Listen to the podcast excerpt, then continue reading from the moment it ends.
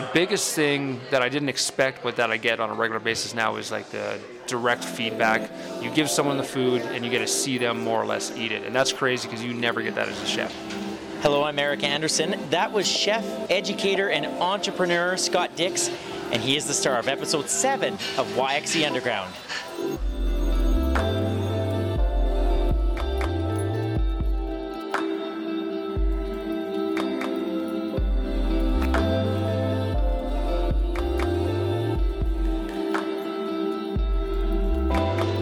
Scott Dix, or Chef Scotty as he's known to a lot of people here in Saskatoon, is spreading the joy of cooking throughout our community. He's doing this in so many different ways, and I can't wait for you to meet him. Now, before I go into all the all the different ways he's making a difference in Saskatoon's food scene, I should explain where I am. Yeah. And so following that, Devin, we are going mid-rare pork, tortellini, and pop. Then picking out chicken, pipe, vegan. Okay, so right now I am in a very busy kitchen.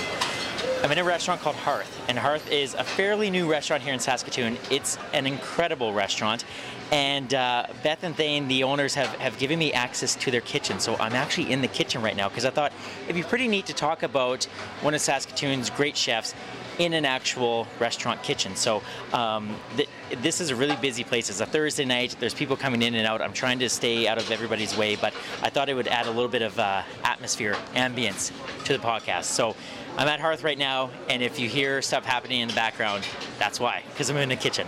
All right, so back to Scotty. Scotty owns rural Saskatoon, and through his business, he consults with places like Collective Coffee, Nine Mile Brewery on the food that they're serving to people. And you also might know Scotty from teaching classes at the local kitchen, where he has quickly become a star attraction. And Scotty cooks in people's homes. He basically does everything. So the first time I met, I met Scotty was when he was working in the kitchen at the Hollows and Primal. His skills are amazing, but what I really love about Scotty is how approachable he is when it comes to food. I never feel like I'm asking a dumb question around Scotty, even though I'm pretty sure I ask some pretty dumb questions. I, I, mentioned how Scotty teaches at the local kitchen. Janelle, our podcast photographer, and I were able to see him in action a few weeks ago, and it was so cool. And doesn't have to be uniform, just around that size. We want kind of like some bigger chunks, some smaller chunks, and we're going to cook it all down so it'll. The really small ones will almost puree a little bit in that, okay. so we'll have a little bit of chunky and some nice smoothness. Okay. So you can get all those cuts popped in here, and then we'll bring everything to that side and cook it up. Julie Greiba and Bailey Wilmont are two of the owners of the local kitchen and know Scotty well. They pretty much sum up why I wanted him on the podcast. I think Scotty's a huge asset to Riversdale. He makes the Riversdale culinary scene really approachable to the everyday person. We have a lot of really talented chefs in Saskatoon, and we're lucky to have them, but sometimes it can feel like they're so talented that they're on a different level than the home chef. But Scotty makes a lot of those things approachable and replicable, and it's and it's just his basic style of he's not condescending and he's not snotty. He's just friendly, and he generally wants to see people improve. That's why he gets involved in. I think all these startups that start up in Riversdale that are culinary based because he just wants to help. He just wants to get in there and make sure that they have a strong menu and that they're going to get off on the right foot. He wants to see Saskatoon grow and improve. Yeah.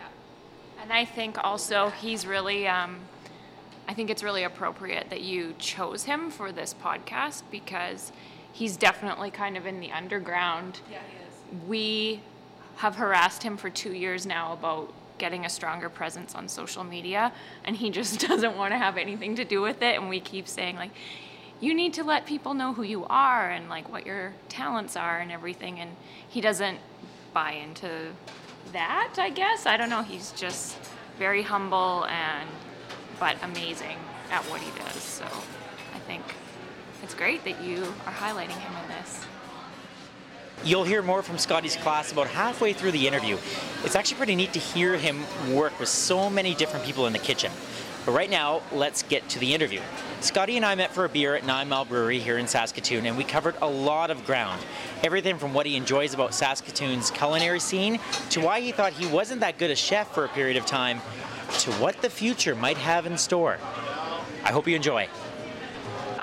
This might seem like an odd question to start off with, but I, I was curious. Uh, Do you remember the first ever meal that you that you prepared that you made? Uh, not the first one, but I remember the first one that got me excited about trying to make it delicious. And it was some kind of ham sandwich on white bread. And I put the lettuce on, and I was like picking a different cheese. And then I remember cracking a lot of pepper on it and being really excited about that. So, yeah, that was probably the first time. I would have been 12, maybe. Maybe. Was that here in Saskatoon? No, that was in Vegreville, Alberta. And then right right then something clicked. Uh, no, not at all. That was just the one that I remember. But, but then I didn't do it again until I was about 17, no, 18. 18. Yeah. I, I'm always uh, fascinated to, to talk with, with chefs in terms of how, how they got to this point in their career. So what at what point did you know like this is what I want to do? Uh, probably 25 years old, and I was working at Boneta in Vancouver, and I was learning a lot, and it was a really great kitchen, really great restaurant, really great chef, and then I started to get pretty good. And up until that point, I didn't think I was very good, but then I started, you know, feel like I had a little bit of talent, so it just went from there. Did, did you go to culinary school then? Yes, yeah, and I wasn't very good when I went to school. Okay, so how do because you're laughing, and I, but the thing is, like I've I've eaten your food before, and I have friends of mine who have eaten your food before, and and I think what you do with food is amazing. So, where where, where did you go to culinary school, and and why do you say that you weren't good? How did you know that you weren't good? Uh, I went to school in Calgary at SAIT and took the apprenticeship program. And how did I know I wasn't good? Well, maybe it wasn't that I wasn't good, but I just felt like I was so close to the beginning of the learning. Like it just seemed like everything was so daunting. There's so much information. I was working with all these guys that were just absolutely spectacular chefs, and I just couldn't imagine being at that level. Like I just didn't understand. I couldn't wrap my mind around how they got that good. And then, but after a while, you just realize it's a lot of repetition and just exposing yourself to new things and talking to a lot of people and doing your own research and experiments. And all of a sudden, you start to get good. And it's one of those things the better you get, the easier it gets to get better. So it's always exponential as you go along. So every time you learn something, you piece it together with all the other things because it's such a, um, a beautiful dichotomy. Is that a good word? It doesn't matter. Yeah. Yeah.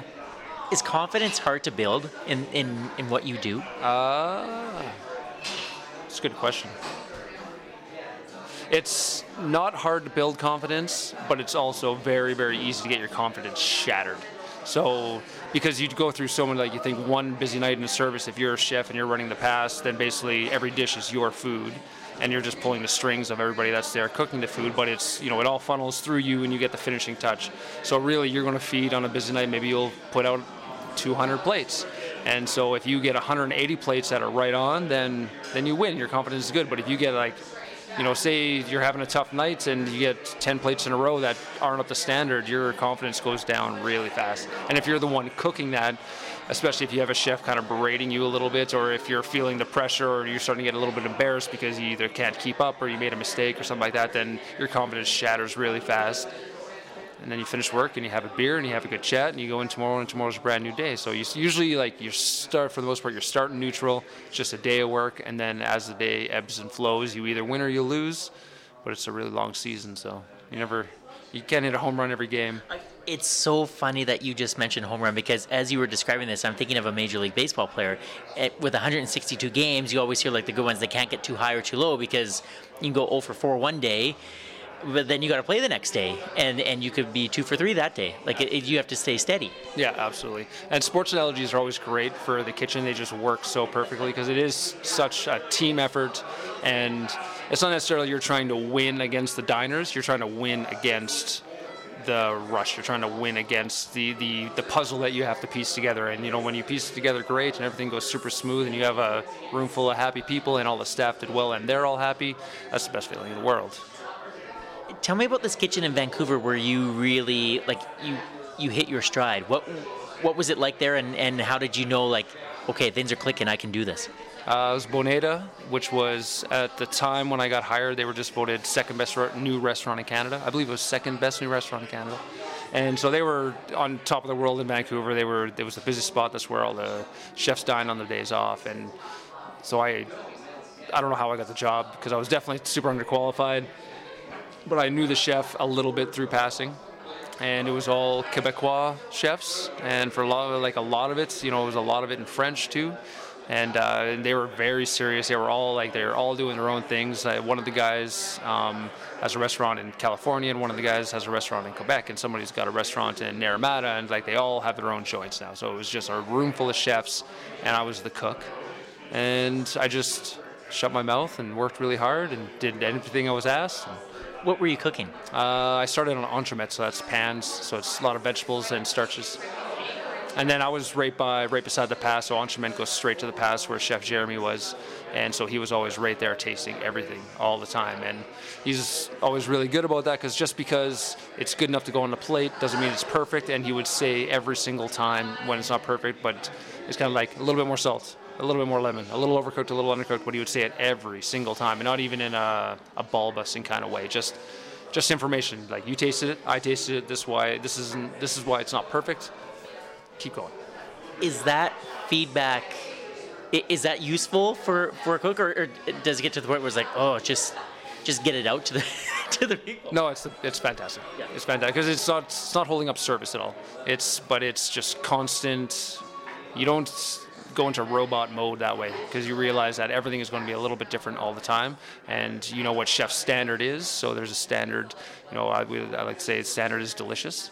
So as long as it's delicious, that's great. And there's different stages of how amazing delicious can be, but as long as it's delicious, you're good. And so that's the standard, and you know what the standard is. So as long as you don't dip below that, nothing negative is going to happen. So it's just constant feedback. It's not really positive or negative. It's very neutral feedback just to keep your head in the game. Do some chefs take it the wrong way in terms of are, are they are they a bit too sensitive and they take that the wrong way and they get defensive? Uh, yeah, some do, some do, but it's it's just people in general. It's nothing special or different about it being chefs or people in the kitchen or the front or at the accounting firm. It's just every you have to deal with every single person a different way to a point. Like if you. Uh, you know, you make certain concessions for other people.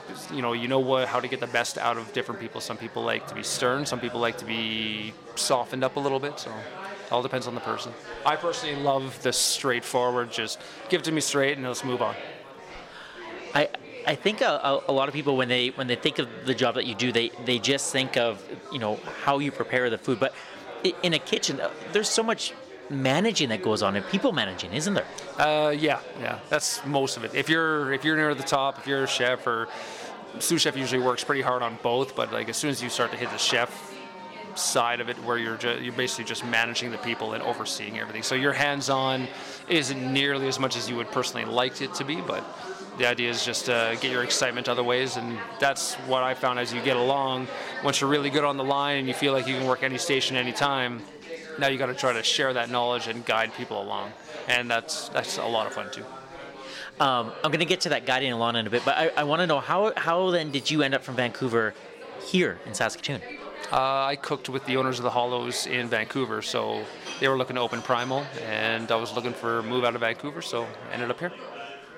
What were your first impressions of, of Saskatoon, uh, either the, the city or, or even more specific, kind of the, the restaurant food scene when you first came here? Uh, city's great. I grew up in small town Alberta, so I like the vibe, and I know the prairies, and the winter doesn't scare me. So, city's fantastic. It's you know it's it's got a it's got everything you need. It's got a great music scene. When I first got here, the food scene was good but small, and it's just constantly getting bigger and better as we go along, and it'll ideally only get bigger and better as we keep going along. And people's seems like the your average diner in Saskatoon is really starting to bring their business to the independent local restaurants a lot more than it did when I was first here. So the chain restaurants they'd be nice and busy, but the, the smaller restaurants they would not struggle, but they wouldn't they wouldn't be in that stride that a business wants to be in. But now you see places like the Hollows and Odd Couple and Collective Coffee that just rocking busy all the time.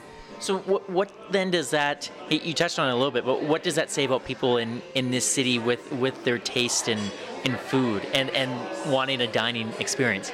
Uh, a lot of it comes down to honesty, and it's like so when you when you go to the Odd Couple, you see Andy and Rachel are there. They're there all the time, and they're just wanting to put out a really good product, make sure you have a really good time, and that you're very comfortable.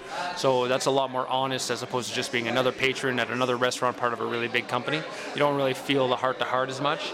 And then once you, if you are somebody who likes to dine on a regular basis, you get to know the servers and you get to know the owners, and then you start to realize what a great small business community Saskatoon has, especially the Riversdale area, where everybody kind of knows everybody and everybody supports everybody, and they want, you know, they want all the businesses to be doing well. Everybody hopes that everybody else is on point.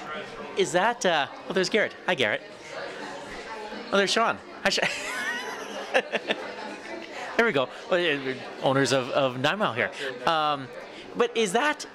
Is that? Um, did that catch you off guard in terms of that, that camaraderie? Because I'm sure coming from Vancouver, it's a bit. Would be safe to say a bit more competitive.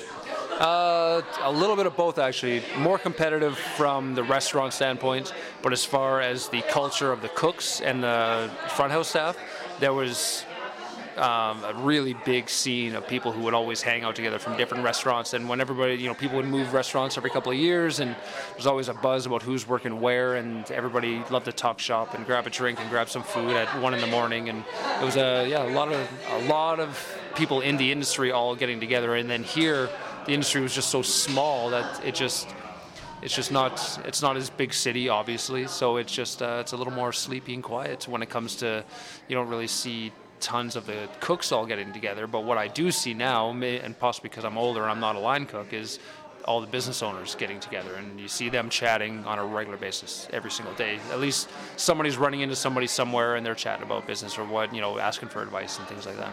Do you like that? Do you like to see that interaction, those relationships between businesses, restaurant owners? oh i love it. Absolutely love it. Yeah So when you when you walk into a kitchen and, and you came to Primal coming from, from Vancouver, what what is it that you look for in, in a kitchen that that says to you, yeah, I'm I'm gonna fit in here, I'm, I'm gonna feel comfortable here to do my thing. What how do you describe that to, to people, especially people who who have never worked in a kitchen before? Uh, as long as if you're doing everything there, if you're doing everything from scratch or as much as you possibly can, you know you're in the right place. And if you feel like you do, you know, you can do a good job, then you can contribute to creating that standard at a place. So the people will kind of come and go, and there's always a revolving door. And sometimes the staff is better than others, and your coworkers are better than others. But at the end of the day, everybody's showing up to just do a good job. It's pretty easy to fit in and have fun. It sounds like like that could that type of model just works anywhere else too, beyond a kitchen, doesn't it? Oh, absolutely, yeah, absolutely. And again, it just comes down to people. It's always the people, and it's the people taking care of the, you know, the people who work there, taking care of the people that want to come in. you work with lots of people these days, and and this is part of part of the reason why I wanted to chat with you too, because I. I you're, you're doing so much in in the community. Can you, um, and this might take a while, and that's totally fine. But can you sort of um, list all the different relationships and maybe all the pies that you have fingers in in terms of this city? Uh, so collective, there's two collective coffees, one on, uh, well, both on 20. Sorry, one here in the 220, and then one Avenue P. So I'm the culinary director for both those coffee shops, and basically I oversee what's going on for the menu and keep up in quality and just checking in with everybody. So it's not necessarily a, a hard full-time gig, but it's just a nice part-time gig and you know working with Jackson keeps me around. He's such a great guy and it's such a great product that we put out on both shops. We're really proud of that. So that's it's a really nice way to spend a couple hours in the morning. And then I work directly with the local kitchen doing private dinners and cocktail parties and lots of classes. And kind of when they started up I kept showing up from time to time just to say hi and talk business. And so we've created a really nice relationship where they help me out and I help them out. So that's been really good. Um, obviously I was at the Hollows and a little bit at Primal before that. Um, my lady Christelle does some work with Odd Couple, so I'm really close with Andy and Rachel. And then I consulted for Bote Chai House, which is right next door to the local kitchen. We got that open at the beginning of 2018. And then for my personal business rule, I'll do drop-off caterings, in-house private dinners, weddings. Uh, I did a couple of pop-ups for YX Eats, and then with Nine Mile, I'm here about once a month doing a pop-up for Thursday and Friday. And right now we're brewing a beer together. So I don't know when this airs, so the beer might be on the tap by the time this, but we don't have a name yet, and I can't talk about it yet. But uh, I think, I think that is it. I don't really know where to. Do you have a Do you have a manager for yourself? Like, how do you keep track of all this? No, it's a solo show, so it's exhausting. Well, not it's not exhausting. It's a lot of time. It never stops. It's like you work. You feel like you work as soon as you get up to when you go to bed, and you just take some breaks in between whenever you have a chance. But it doesn't really feel like work. You know, I'm always in my street clothes, and I'm just chatting with people and hanging out and sharing ideas a lot of times. So, like the physical labor of it is a lot more minimal than it used to be in a kitchen day to day but it is all encompassing in the mind and on the clipboard. Why did you want to go this route as opposed to to staying in in, in a kitchen at one place or maybe Hollow slash Primal? Why, why did you want to do all of this and, and be so involved with different parts of our community? Uh, it just kind of happened that way. It's not what I planned at all. So I didn't have a job when I had left the Hollows. I just didn't really have anywhere to go. So Jackson was about to open his new coffee shop, and I'd known Jackson a little bit through the Hollows crew. And I asked him if he needed a hand, and he said, yeah. And I kind of just assumed it'd just be a few months and I'd be gone. But here we are, you know, coming up on a year and three quarters later, and I'm still doing it with him, and it's a blast. And then local kitchen had just opened, and they asked me to do a cooking class. I had done a private dinner there. We did a bourbon tasting dinner, myself and Adrian Chappell from the Hollows. And um, so then I got to know them, and I knew Caitlin from the Hollows before, and her sister Julie and Bailey are the owners of the local kitchen. And then after doing the dinner, they asked me if I wanted to teach a class, and I wasn't really sure if I wanted to do that, but I gave it a shot, and it was fun. And Yeah, what, what was that first class like teaching? Before we hear Scotty's answer to that question, I want to take you to the local kitchen for one of his classes. There were about 12 people in the class, and Scotty had them spread out throughout the lovely space, working on different aspects of the meal. The way the class kind of works out is we're going to line everybody up. We're going to prep all the ingredients together, and then we'll plate the first course together, and then everybody can sit down. You have a three-course meal, and I'll kind of finish everything off after that. Uh, like Caitlin said, it's very casual, so please bring your drinks up.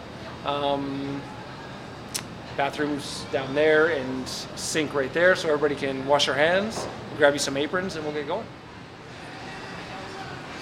So as far as stations going along, we have apple fritters, the apples for the fritters. We'll have butternut squash, the glaze, the cure for the whitefish, some salted cucumbers, pesto, uh, buckwheat gravy, and caramel sauce. And I'll be bringing people around this way.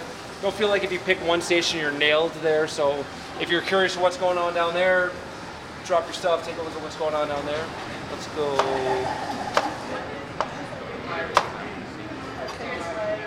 something like that. And doesn't have to be uniform, just around that size. We want kind of like some bigger chunks, some smaller chunks, and we're going to cook it all down. So it'll the really small ones will almost puree a little bit in that, so we'll have a little bit of chunky and some nice smoothness. Okay. So you can get all those cuts popped into here, and then we'll bring everything to that side and cook it up. Okay. Are you listening to the chopping? Is that what's happening there?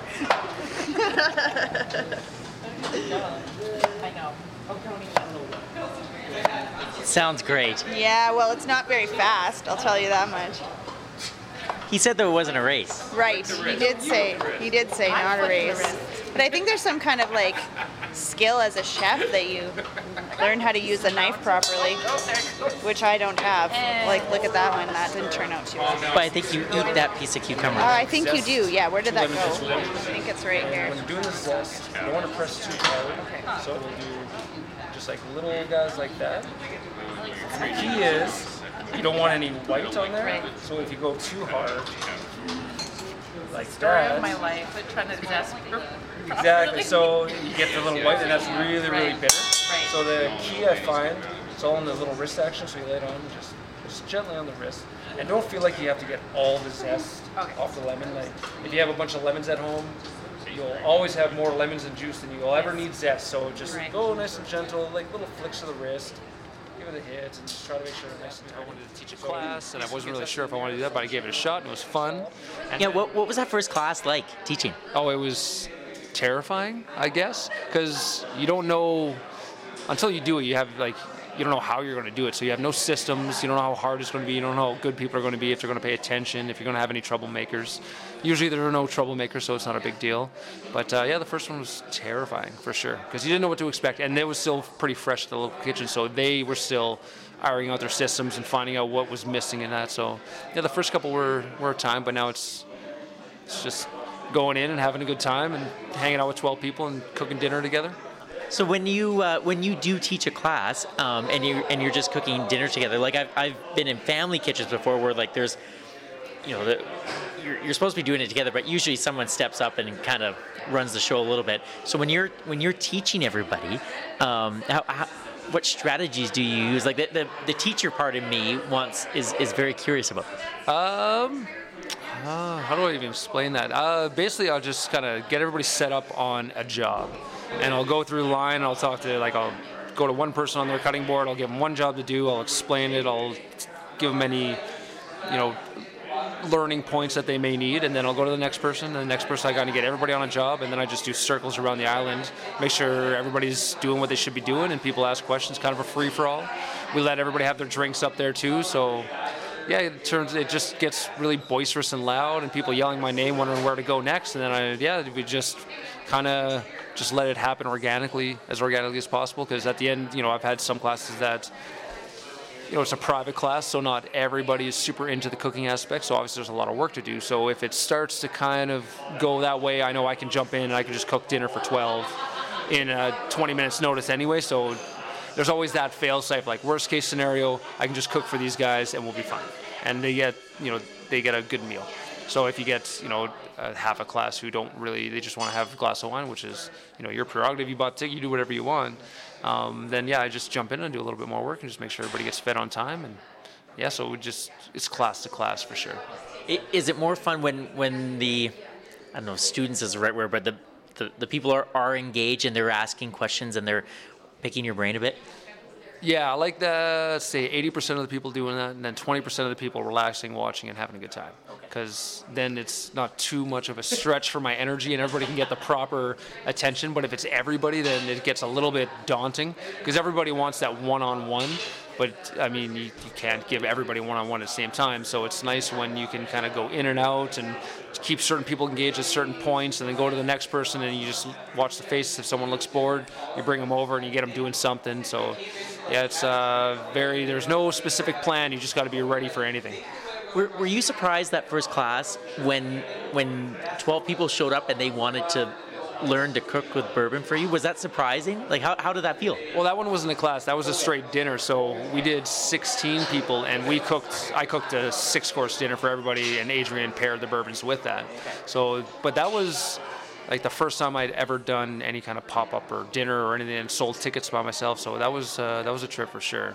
Because you think it might not sell out, and a lot of it was friends, and a lot of people just wanted to see what kind of food I would do, and which I was very appreciative for sure. But I didn't think it would kind of spiral into what it has where I'm going into people's houses and cooking dinner for their friends or I'm going So you go into people's houses now? I've done that a few times, yeah. So it's yeah, somebody will call up and say they want me to do food for their little house party and so I'll go in, I'll set up in their kitchen and I'll cook a five course or a three course or whatever they want or do snacks for however many people they want. What is that like? That's a blast too because you get to see people in their element just hanging out in their home and everybody's you know very calm and very casual you know shoes are off socks are on music's going. And you know you always get a couple people that are really interested in the food and you get a couple people who are just there to have a good time. And the biggest thing that I didn't expect but that I get on a regular basis now is like the direct feedback. You give someone the food and you get to see them more or less eat it. And that's crazy because you never get that as a chef. So you know you really start to get in tune with like what do people really like? Because a lot of times as a chef you're you're kind of telling people what they like as opposed to really seeing like you know sure they might eat it and say it's good and interesting and fun but when you see the eyebrows go up or you see the eyes light up or you see the smile then you know okay that's a winner that's really good. And then you see like you know something that you thought would be you know, very unique and fantastic. This is going to blow people's minds. People are going to be super stoked. They eat it and they're just going to eat it, and it's it's medium for them. And say, well, now I know. So, so what I thought was quite right, and they kind of gravitated towards this. And sometimes you're surprised, like you'll do a combination that you think maybe a little bit too weird, and people absolutely love it. And that's yeah, it's a very pleasant surprise. So you get to gauge that reaction a lot more intimately, I guess. That that that is just so interesting and and like you said that's something that a lot of a lot of chefs in a in a restaurant kitchen don't get to to see. Do you, is there part of you that feels lucky that you get to do that? Oh yeah, absolutely. I'm. I think I'm going to be very. I'm very lucky, and it's going to pay off in the long run when I get back into a kitchen. Just having that experience for a couple of years of having direct contact with people who are uh, enjoying your product, or sometimes not enjoying your product. Is can you remember a time when you've you've gone to um, uh, someone's house and there's been a reaction that was either just like, oh my gosh, this is the most amazing thing, or oh my gosh, what what on earth is this? Uh, is there a time that sticks out to you? Uh, the one that pops in my head first was it was just a potato pave at some guy's house for his wife's birthday, and there was eight of them there. And I can't even remember what the meat was. It was maybe like a whole roasted ribeye. It was a big whole roasted beef chunk of some kind. I can't remember which one. And uh, yeah, it was just with a potato pave, which is uh, thinly sliced layer potatoes, kind of like scalloped potatoes, more or less. Um, and people were just losing their mind. And I, I don't know what made that one so special. I've done it a million times, and it's not. I didn't create the technique or anything. I didn't do anything different. It's just uh, just a good potato pave, I guess. But they were losing their minds, yeah. And it, it was almost to the point of like it just it almost seemed fake. It's like there's no way anybody likes a pave this smart. Like it's just it's not how it's like it's fine, it's great, it's delicious, but it's not that. But yeah, they were they were losing it. So maybe they never had it before. Maybe you know maybe grandma made a dry dauphinoise. Who knows? I um, I wanted to run something by you because I've I've um, I've been very excited to chat with you for a while, and I've I've been a fan of yours for a long time, and, and you know that. Um, I, I have I have this theory that there are, there are very few things in the world that bring people together, like strangers together. Um, I think live music's one of them. Uh, I think sporting events is one, and I think food and good food is is one of them. And what I really admire about you, Scott, is that you're doing all these different things in Saskatoon, and it's bringing people together. And I'm wondering, like, do you do you kind of believe that in terms of food can can bring a community together? I definitely do agree with that. Uh, I don't really think about it very often, and I feel like like that idea, which is super bang on, and that is is because it's you know you grow up with that. That's you know that ends up being in your DNA on what you ate as you grew up and what your your parents and your grandparents and your aunts and uncles cooked for you as you grew up. Grew up, but at the same time, I I usually take a little bit of a lighter approach to everything. I I like more of the fun aspect, so. I don't want to say it gets over dramatized, but for me personally, I just like to just yeah, just a kind of the lighter approach. Like really, for me, it should be a good time because growing up, we always sat down family dinner five or five thirty, and I just remember it always being fun. Like it was we you know three siblings, a mom and dad, and it was just always a good time. So I really try. That's my main focus. Is I don't really want to hit people in the nostalgia as much. That's not as important to me as hitting them in the now and just having fun and enjoying food. Especially when there people get to try things they don't usually try, and that's where it really gets exciting for me because all of a sudden you're kind of like a kid again, but you just have this innocence on trying something that you might be scared of or that you don't know about or anything like that. So it's just that adds to the fun. That, that makes it just more of a a casual good time, I guess. So I, I, don't like to take it too seriously.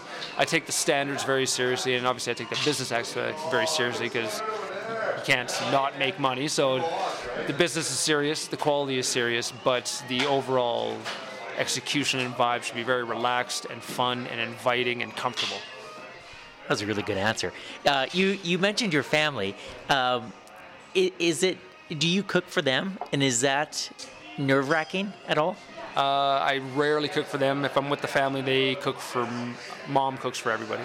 But if they're in Saskatoon, then yeah, I cook for them. And it's not nerve wracking at all. They're they're easy to cook for.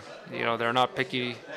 Just make whatever I want to make, and they're always happy. So it's and it's very casual. I don't I don't go to impress. Yeah. Was mom a good cook?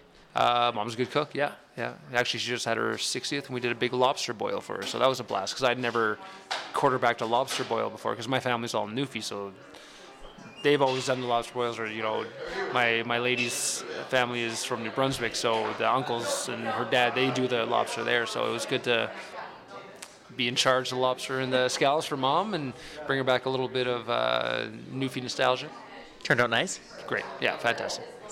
Um, you you have I think we've we've firmly established that you've got lots on the go, um, but you did touch on the fact that like down the road at some point you said you want to kind of get back into maybe a, a, a, kitchen or a restaurant scene. What what does what does the future hold for you? Because it's like you said, like there there's so many different ways you can you can go, and and as a fan, I'm excited to see where you go next. But where where do you think the future lies? Uh, no concrete plans at the moment, but always scheming on something. But for sure, a, a brick and mortar is is the goal. Is to have just to have a kitchen as opposed to bouncing around between cooking at collective and cooking at local and you know going on the run i would love to have a, a, nice home base where everything is there and where i can just you know have a staff and get back into the people management again because it's a, it's a place it's one of my strengths for sure so i'm looking forward to that and just adding another business to the community in Saskatoon, which it's just since I've got to know a lot of the owners of a lot of businesses that I respect, I, I want to kind of want to be a part of that club a little bit. Which and it's yeah, I'm looking forward to something like that. So we'll see what happens. Do you uh, do you feel like you've learned lots from seeing all the all the different owners and operators here in the city? Absolutely, yeah, absolutely. Every the the one thing I really love is everyone loves to talk shop. So you run into them. There's a couple of you know salutations, how's the family, and then it's straight to business all the time. Always talking about business, and it's great. And it's everybody. You know, the people I like to associate with, they love to share their knowledge, and they, like I said, they want everybody else to do really well. So everybody's helping and they you know here's a couple of pointers or if you have a question no nobody ever hesitates to ask so it's yeah it's a beautiful little community and it's definitely learned a lot like a lot of good advice before I get into doing my own business. This has been a real pleasure speaking with you, and, and I'm excited to see what you do next. So, um, thanks for taking time out of your insanely busy schedule, Scott, to speak with me. Thanks a lot. My thanks to Scotty Dix for taking the time to speak with me. But you heard him mention wanting to be part of the culinary scene again here in Saskatoon, and perhaps in a more permanent way. A few weeks ago, I ran into him at the Deep Dark Woods concert at Amigos. There, Scotty told me some very exciting news, and we agreed that we had to do a quick follow up interview over a beer at Nine Mile. Uh, well, what we can say now is that we'll be opening a restaurant on Broadway in the spring sometime, hopefully earlier than later, but we'll see how everything kind of pans out. Um, it's going to be in the what is now Nino's building, and the name is going to be Odla, which is a Swedish name. It means um, to harvest, to to farm, to culture, to grow. And it's a direct partnership with Arlie from Farm 140, and our sommelier GM is Lacey Selinger. How did all this happen? Um, Arlie and I know each other from basically as soon as I moved to Saskatoon. I used to order her pigs from the Hollows, and we've always been really close and kind of on the the same page. And she's had a passion for wanting to open a restaurant for a direct avenue for her farm, especially her meat. And yeah, the opportunity just kind of came up. I was kind of a free agent doing these the the private chef thing, and they were looking to get into it. Why is now the right time? Um because it's now, I guess. yeah, I don't know. who's, I mean, it's just it is the time. Not necessarily the right time. It just it is the time.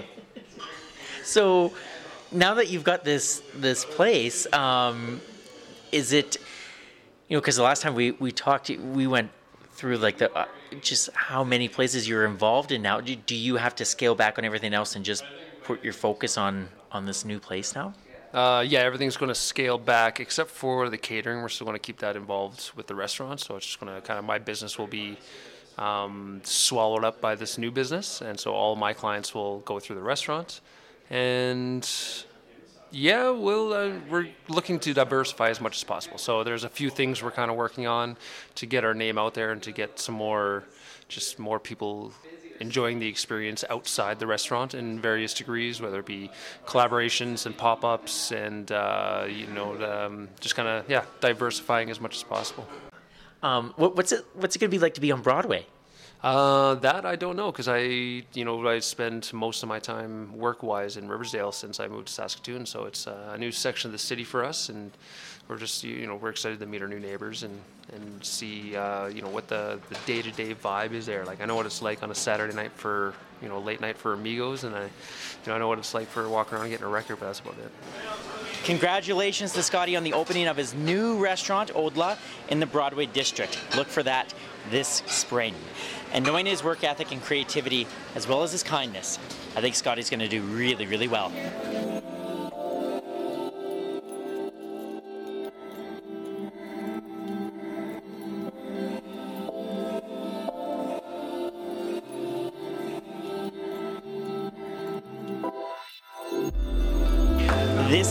Episode 7 of YXE Underground. Thank you very much for listening. My name is Eric Anderson. I host and produce the show. And if you know of someone doing something really great here in Saskatoon who is flying under the radar, please let me know. You can send an email to Eric Anderson, YXE at gmail.com. You can also find YXE Underground on Facebook, Twitter, Instagram, and on the CBC Saskatchewan and CBC Saskatoon websites.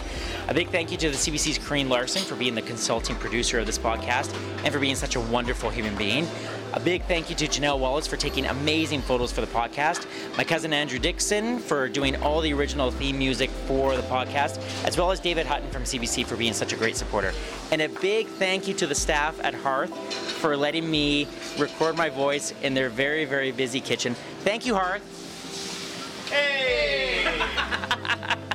They're really busy right now. I really wish all of you could see just the inner workings of this kitchen right now. It is so busy and it smells so damn good in here. and I just want to eat everything. But um, to Beth and Thane and to all the, the Hearth crew, thank you so much. This has been awesome to record my voice here. So thank you. And then uh, I should also say thank you to my wife Jennifer and my dog Fred. Uh, I love you guys and thank you for being the best. Next episode, episode eight, it's going to be a really great episode. It's going to focus not so much on a person, but on a program, and that is the grade eight EcoQuest class. That's part of the Saskatoon Public School Division. This class is is like an outdoor class, but it's it's so much more. And uh, I, I got to spend a pretty much a whole day with the class as they explore through Saskatoon, and it's it's doing wonderful things for students uh, in our city. So can't wait for you to hear that. And before I go, I would like to acknowledge that uh, not only this interview but my voice were recorded on Treaty 6 territory and the traditional homeland of the Métis. My name is Eric Anderson. This has been episode 7 of YXE Underground. You can find more episodes at yxeunderground.com or on iTunes, Google Play, CBC Saskatoon, pretty much wherever you find your favorite podcast, you will find YXE Underground. This podcast is a production of the Salt Hammer Production Company. Thank you so much for listening. Have a happy holiday season, and we'll talk to you in 2019, Saskatoon.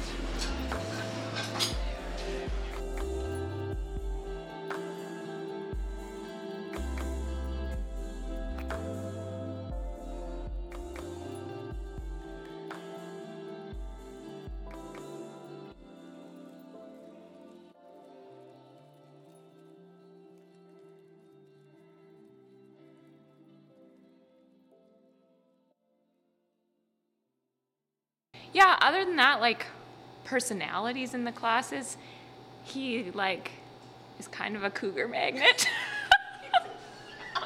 He is. All the older ladies like Scotty. So he just kind of like rolls with it.